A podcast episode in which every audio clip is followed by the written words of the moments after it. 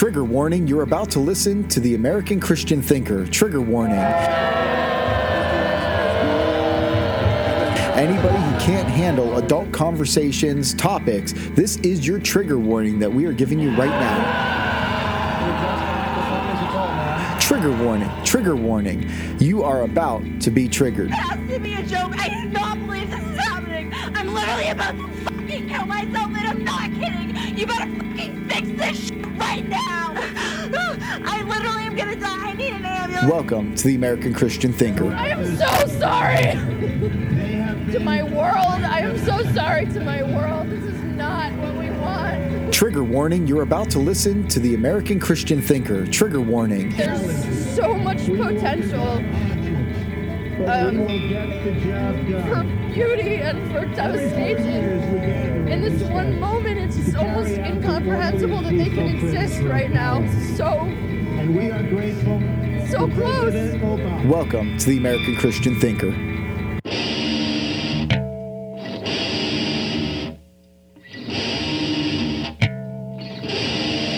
Welcome to the American Christian Thinker podcast, brought to you by the Theology Pit. As Christians, we're called to act and not just sit back. We confront the culture head on, dealing with social justice warriors, atheists, anti Christians, cults, and religions. All and any topics will be socially driven. What trends publicly will get attended to publicly. Now, here's your host, Samson Kovac.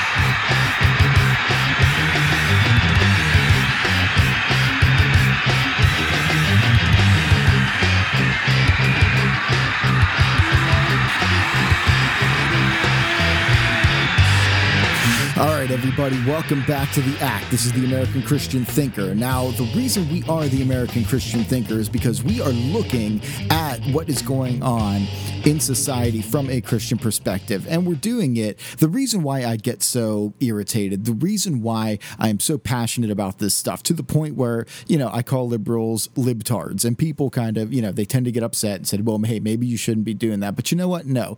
And I'm not going to say this to say that I think liberals are equal to ISIS because I don't. I just need to find a base understanding for people to get through their head. When you look at Islam, everybody thinks of Islam as ISIS, okay? And not all of Islam is ISIS, but let's just take ISIS in particular, okay? ISIS is a terrible branch of Islam. It is the most brutal because it is the most like true Islam. It is the most like Muhammad, okay? And people don't like what they do, that they crucify people, that they behead Christians, that they burn children alive, that they burn people alive in cages, they drown people, they do mass genocide, and people don't like that. And everybody says, no, that's wrong. And when they see that, when they see those videos, they're like, no, we don't like these people. These people are animals. Okay. When I look at the way that liberals behave and who they vote for, I'm sorry, I have that same type of passion. I'm like, you people, no, you need to be held responsible for what you're saying and for what you're doing. And if you're going to be supporting Democrat candidates like Hillary Clinton and just Democrats in general, they are a disgusting group. And yes, I'm putting them all in one group because that's all that the Democratic Party is. That's all that they have ever been. They are horrible people. They are terrible. They have no regard for human life. They are disgusting. If you read Ann Coulter's book Demonic, you can see just how bad they are and that it seems like they are demon possessed. It honestly does. And you know what? The problem is, I know you might be sitting there thinking, oh, Ann Coulter, no, you know, she's terrible. I would never read her. Well, you know what the problem is? Is that liberals prove Ann Coulter right. Read her books, and if you didn't behave like that, if you didn't act like that, then she would be wrong all the time and no one would listen to her. All right. But the fact of the matter is, is that you do behave like that and you are terrible. And I said before with you libtards that you know you can't understand these things because you can't look at stuff from the um, you know from your perspective of of you know starting from the beginning of your party. So I had to actually start with Hillary Clinton and kind of work my way back into the 1950s so that you could see you know where she particularly came from. But now I'm going to do this from the beginning of the Democrat Party, and I'm going to be talking about you know some of the Democrats. Now, the one of the uh, Facebook pages that I follow is called the Black Sphere. Okay, and the Black Sphere is a page that is run by Kevin Jackson. All right. Kevin Jackson put out a um, an article that uh, I'm going to read over um, that was written by uh, Robert Zerfing, and I'm going to be adding to this. So it's going to be a couple um, American Christian thinker podcasts to get this whole thing in. But I think it's very important that you know the history of the Democrat Party and you know particularly what they do, their behavior, and their pattern that they are constantly uh, doing over and over and over again. Okay. So here's the start of it. Liberals love to revise American history because they are ashamed of their past. Maybe it is time to set the record straight on things. Here is a timeline of the two parties from beginning until now. For those of you who may not be aware, the year is 2016. The term liberal is synonymous with Democrat. The Democrat Party officially adopted its present name during the presidency of Andrew Jackson in the 1830s, making him the father of the Democrat Party. Though Andrew Jackson did a few great things as president and therefore and before, Democrats refused to acknowledge any of them because of the Trail of Tears. Amazingly enough, however, they don't even understand that Andrew Jackson wasn't president when the Trail of Tears occurred. For those of you who don't know about the Trail of Tears, this started a troubling trend for the Democrat Party that they still continue to this very day, ignoring Supreme Court rulings. Cherokee Nation versus Georgia, 1831, and Worcester versus Georgia, 1832 were decisions that the Supreme Court passed down, which stated that the native nations were sovereign nations and did not fall under the jurisdiction of the state. Andrew Jackson did not care about these decisions since he signed the Indian Removal Act of 1830 and spent the remainder of his two terms removing the native nations from their lands. Andrew Jackson's second term vice president, Martin Van Buren, became his successor and the second Democrat president of the United States. One of Van Buren's first orders as president was the Trail of Tears, not Andrew Jackson. He sent 7,000 troops to Georgia to expedite the process and march the remaining Cherokee holdouts the 1,200 miles to the Indian Territory, presently known as Oklahoma. It is also important to note that the only measurable thing that the second Democrat president did was oppose the slaves on the Amistad having their freedom. I'll comment on the Amistad a little bit later.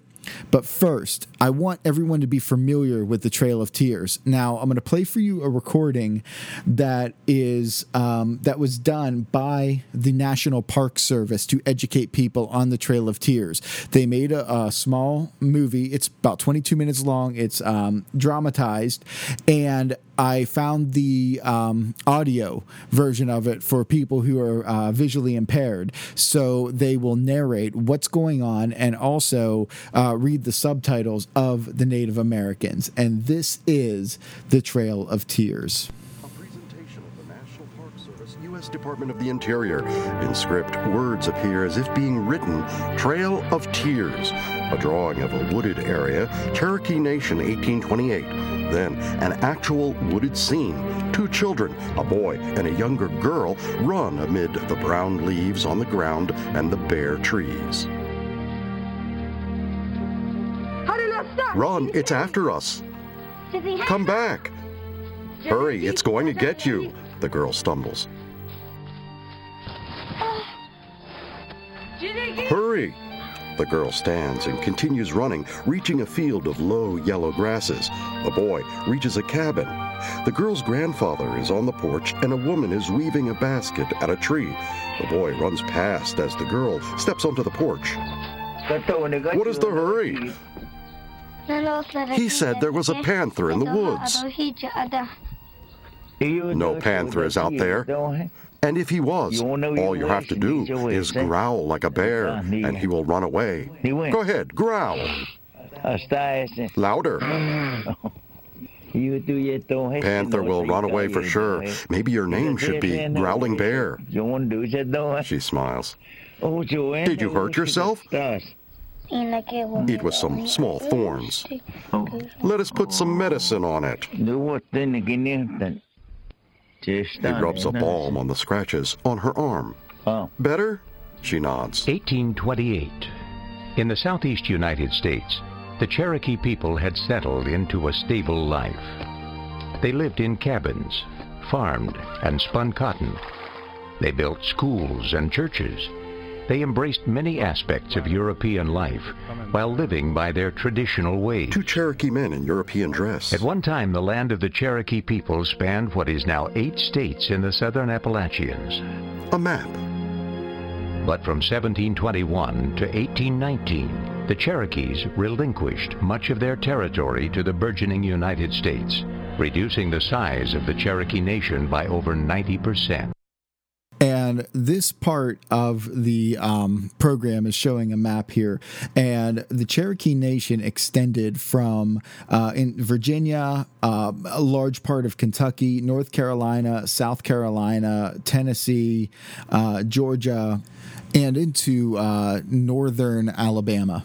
And it was shrunk down to about the Louisiana, Georgia, Tennessee tri state area. Okay, it didn't even stretch as far over as South Carolina.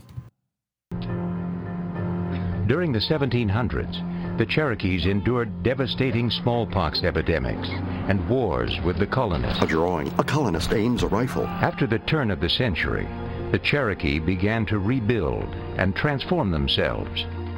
They would establish a formal government with a police force and a court system.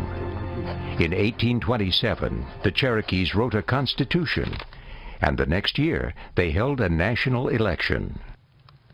Unlike any other North American tribe, the Cherokee people created their own written alphabet. Invented by a man named Sequoyah, it was so ingenious in its design, Cherokees could learn it quickly. The Cherokee people also published the first Indian newspaper, printed in English and Cherokee. The Cherokees lived prosperous and productive lives. But their neighbors in Georgia craved more land for their expanding population. They viewed the Cherokee Nation, its government, and people as a direct threat. A drawing. of The Georgia legislature. Georgia did not have the legal right to move the Cherokees themselves, but that would change in 1828 with the election of Andrew Jackson as President of the United States. Regarding the Cherokees, he said, Established in the midst of a superior race, they must disappear. Months after Jackson was elected, the Georgia legislature passed a series of laws taking away the civil rights of Cherokees within their borders. Cherokees could not testify in court. They could not meet in council. Their government was deemed illegal. The editor of the Cherokee newspaper, Elias Boudinot, expressed their outrage. Writing with a quill pen. Here is the secret full license to our oppressors, and every avenue of justice closed to us. Yes, this is the bitter cup prepared for us. He looks up. Next, prospectors in a stream. The Cherokee people had little time to react before another troubling incident occurred. Gold had been discovered on Cherokee land. The young girl and her grandfather watch from behind tall stems. What are they doing? They're looking for gold. We need to stay quiet. As they look on, the prospectors grapple with each other. It. You got the best high grade on us. Word spread quickly, and people from all over the country flooded into Cherokee land. If hunger for land or the fear of Cherokee sovereignty were not enough to rouse everyday Georgians against the Cherokee Nation, the lust for gold was. Within months, 4,000 white intruders were digging and panning for gold. A column of armed men advance. Georgia then moved into Cherokee country with their own militia, the Georgia Guard. They arrested Cherokees who dared to mine gold on Cherokee land. A man in handcuffs. Then in 1829, Southern congressmen introduced the Indian Removal Act into Congress. The bill called for the removal of all five Southern tribes the Cherokees, the Choctaws, the Creeks, the Chickasaws, and the Seminoles. The map being shown on the screen is showing where the different uh, tribes were located. The Seminole tribe was located in Florida. We explained where the Cherokee were. Just south of the Cherokee, butting against up against the Cherokee Nation, were the um, the Creek tribe, and they were on the uh, Alabama side of Georgia. Okay, not quite reaching up into Tennessee because the Cherokee Nation was bumping into there. The um, Chickasaw Nation and the uh, Choctaw Nation. Um, both those nations were mostly in Mississippi. Uh, they kind of spread over the border a little bit um, into Alabama, and the Choc- uh, the Chickasaw was also up into Tennessee. But the Choctaw and the Chickasaw were butting up against each other, with the uh, Chickasaw being uh, on the northern part and the Choctaw being directly on the southern part to territories west of the Mississippi. Citizen groups from all over the United States sent hundreds of petitions to Congress condemning the bill as immoral and destructive. Night. At the cabin, the girl to the porch. What is wrong? Are soldiers really coming? Who told you that? Some boys said that soldiers were going to take us away. They cannot do that. Do not worry. In May of 1830, the Indian Removal Act passed in the House by only five votes. Days later, President Jackson signed it into law. The bill stated that the United States would not violate any prior treaty of any tribe. Chief John Ross and Cherokee leaders took steps to uphold their guaranteed rights. The Cherokee would now fight removal by taking their case to the Supreme Court of the United States. It was a landmark case that was to define Indian sovereignty for centuries to come. Worcester versus the state of Georgia. In March of 1832, Chief Justice John Marshall delivered the majority opinion. The Cherokee Nation is a distinct community, occupying its own territories with boundaries accurately described in which the laws of Georgia can have no force and which the citizens of Georgia have not the right to enter. The decision was unequivocal. Georgia had no jurisdiction over the land or the government of the Cherokee Nation. But in Washington, Andrew Jackson ignored the Supreme Court's decision and continued to advocate removal. Geez, that sounds like any other type of uh, Democrat policy, any type of Democrat president. When Democrats don't like something, they just ignore the law. Jackson had told a Georgia congressman Build a fire under them. When it gets hot enough, they'll move. Seven months after the Supreme Court ruled that Cherokees were clear owners of their land, Georgia held a lottery. The prize? Cherokee land. Thousands signed up. Men jostled to deposit their entries. In Cherokee country, lucky lottery winners were soon collecting their winnings and moving Cherokees out of their homes. If Cherokees did not go voluntarily, the Georgia militia used force. Men with rifles break into a Cherokee cabin. The girl cries in her mother's arms. Many Cherokee families found themselves homeless in their own country. A Cherokee dish splinters. Eager to move the Cherokees out, Georgia citizens intensified their harassment. Cherokee leaders sent a letter to the federal government pleading for protection. The lowest classes of white people are flogging the Cherokees with cowhides, hickories, and clubs. We are not safe in our house. Don't you find it interesting that when the Democrats want something and they want to oppress a people, what they do is they form some type of terrorist group to go in and actually deal with those people? This theme is going to come up again in roughly about 75 years from this point that we're at. Cherokees faced a crisis that pushed them to a breaking point. Some Cherokee leaders saw their nation crumbling under the oppressive laws of Georgia and in a desperate effort to get the best deal possible, negotiated a removal treaty. A Cherokee elder signs a document. At New Echota in December of 1835, this small group of Cherokees signed a treaty. In their eyes, they did it to save their nation.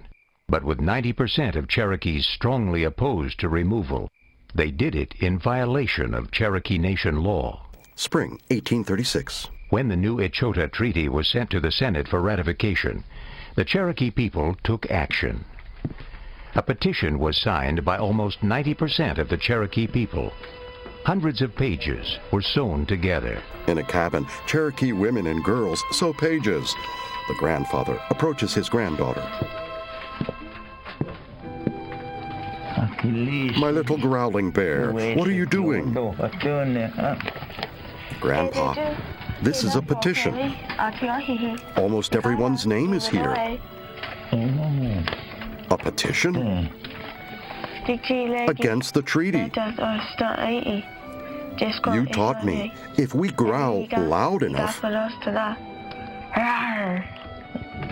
I remember. I will help you with this.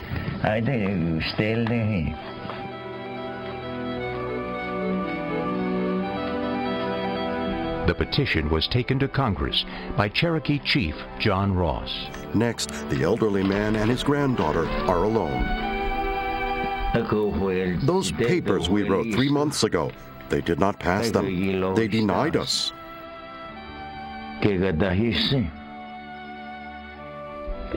Really? The petitions were not honored. I guess we were not that important to them.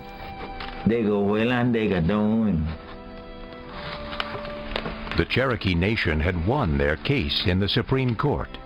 They had shown the federal government that the majority of their people did not want to move. But it was not enough. The Senate ratified the new Echota Treaty.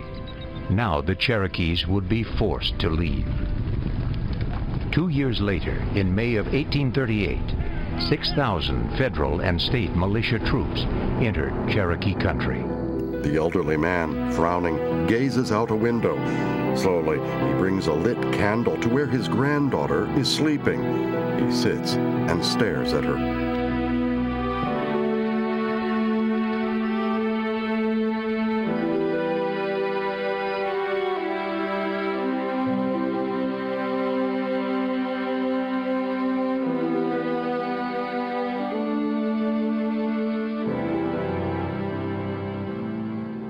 May 26, 1838. On the 26th of May, the roundup began. A Cherokee man pounds at a horseshoe, then looks up. Armed men stand nearby. A soldier approaches two women carrying a basket. Soldiers on horses come up from behind. As soldiers look on, Cherokee people file out of a cabin carrying belongings. The girl and her grandfather emerge. She rests her head on his shoulder.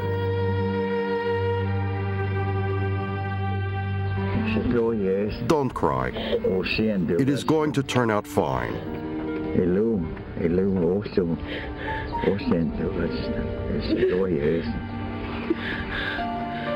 Soldiers captured men, women, and children and marched them from their homes. Cherokees were held at nearby forts and then forced into large prison camps near river docks. Within weeks, 16,000 Cherokees had been taken captive. Surrounded by other Cherokee, the girl holds her grandfather's arm. The two pause as they approach many small tents. An aerial view of the camp.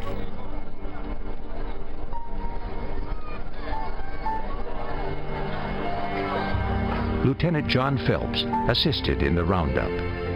I could not but think that some fearful retribution would come upon us. The scene seemed to me like a distempered dream, or something worthy of the dark ages than the present reality.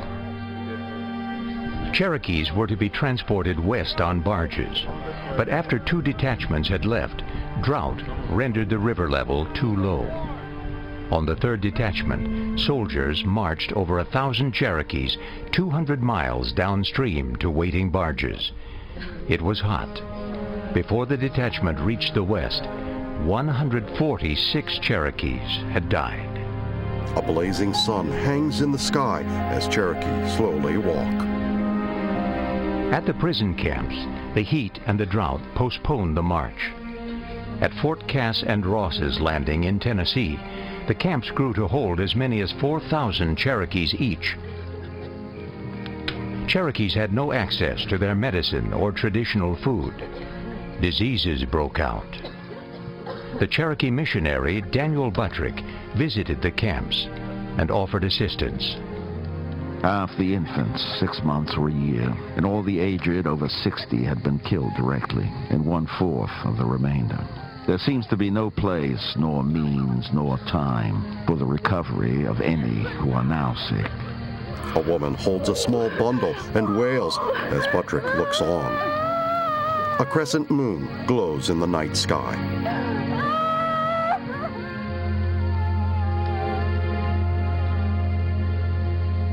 Determined Cherokees refuse to surrender their lives, their nation, and their spirit to the impending doom. At the Fort Cass prison camp, the Cherokee Council met. They passed a resolution affirming their nation. The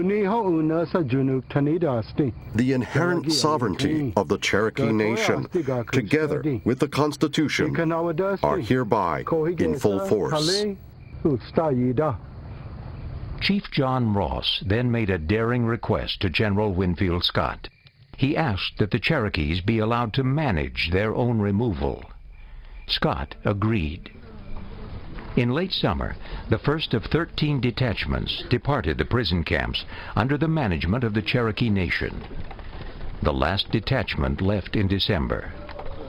Wagons carried the sick and elderly. The weather turned bitter cold.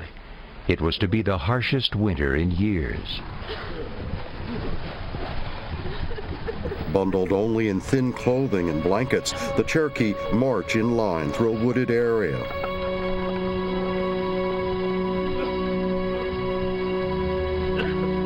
The girl and her grandfather hold hands. The old man bends over. Others reach out to him. They sit him down with his back against a tree. He closes his eyes tightly and winces.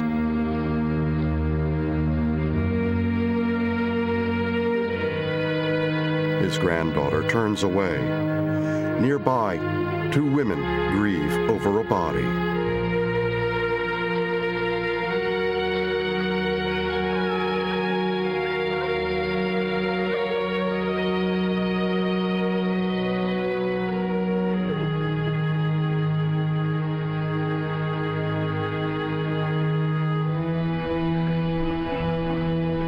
Cherokee again begin walking.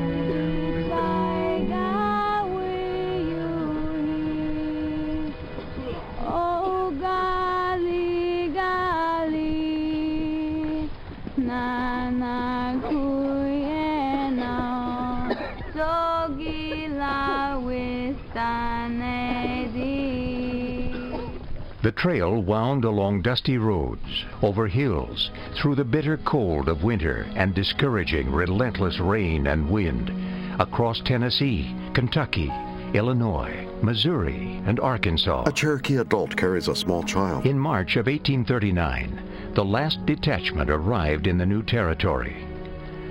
Although the march was over, the hardships continued.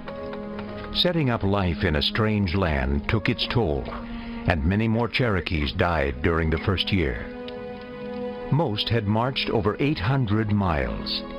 These routes, one by water, carried 12 to 13,000 Cherokees.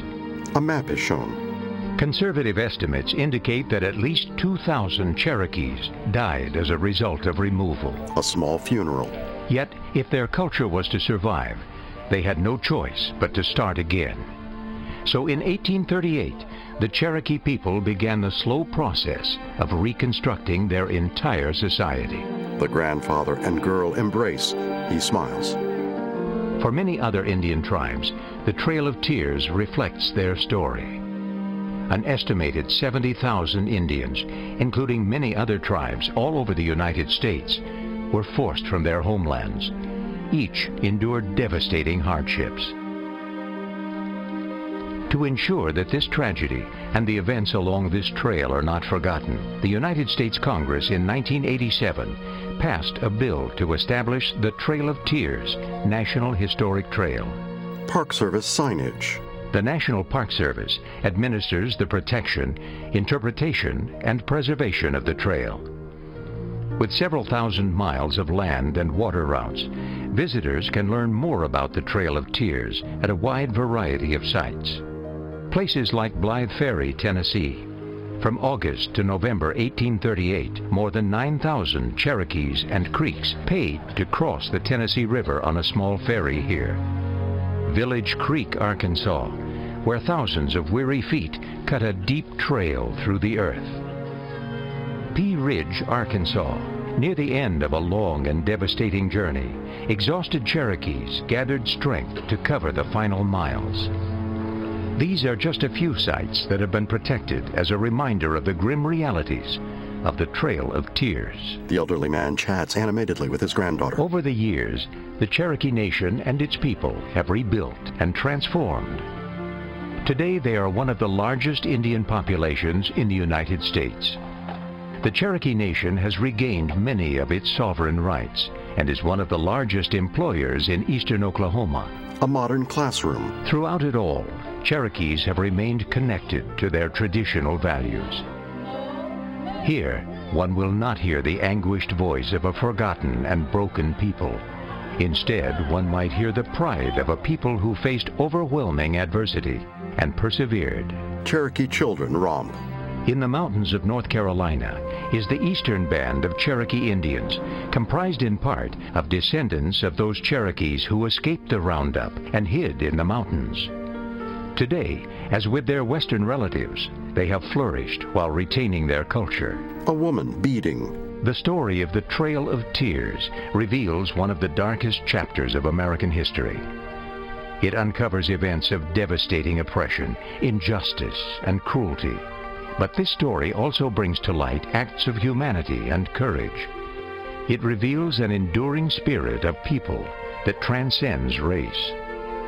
And today, if we explore this story and keep it alive, it will not only serve as a stern caution, it may also inspire. This is the start of the Democrat Party. That's how the Democratic Party started. Think about that. How did the Republican Party start? Do you know who the first Republican president was? Abraham Lincoln. And what did he do? What is he known for? What's he most famous for?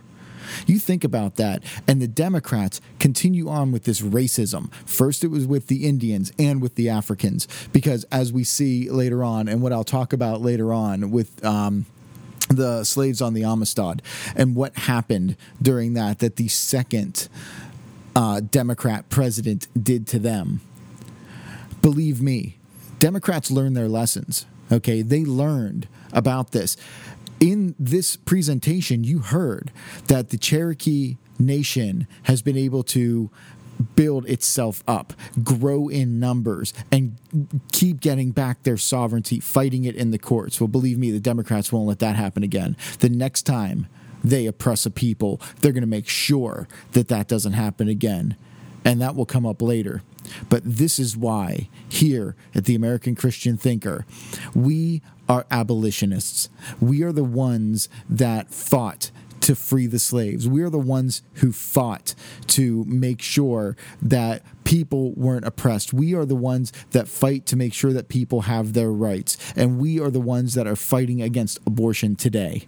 Okay, people ask me, Are you pro life? I tell them, No, no, I'm an abolitionist. I'm anti abortion. Okay, so don't think that I sit there and say, well, all life is sacred, as though I'm some pantheist or some panentheist, because that's not what I am, and that's not what Christians are. Read Harriet Beecher Stowe's novel before you listen to the next American Christian thinker, if you like, so you can hear about what's going to go on with these Democrats and their oppression of the next race of people that they put their sights on, because they just want power. They hate the American way. They hate what America stands for, and they're just here to destroy it.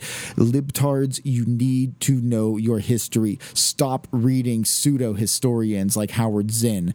That man's work that he's done on uh, a, a young people's history of the United States, that is crap. That is one of the worst history books that I've ever read and one of the most biased history books that I've ever read. It is completely slanted and it is just completely ridiculous. And I've read a lot of history books, and that's the worst. And that's the one that's being used in school. That's the one that people are being educated for.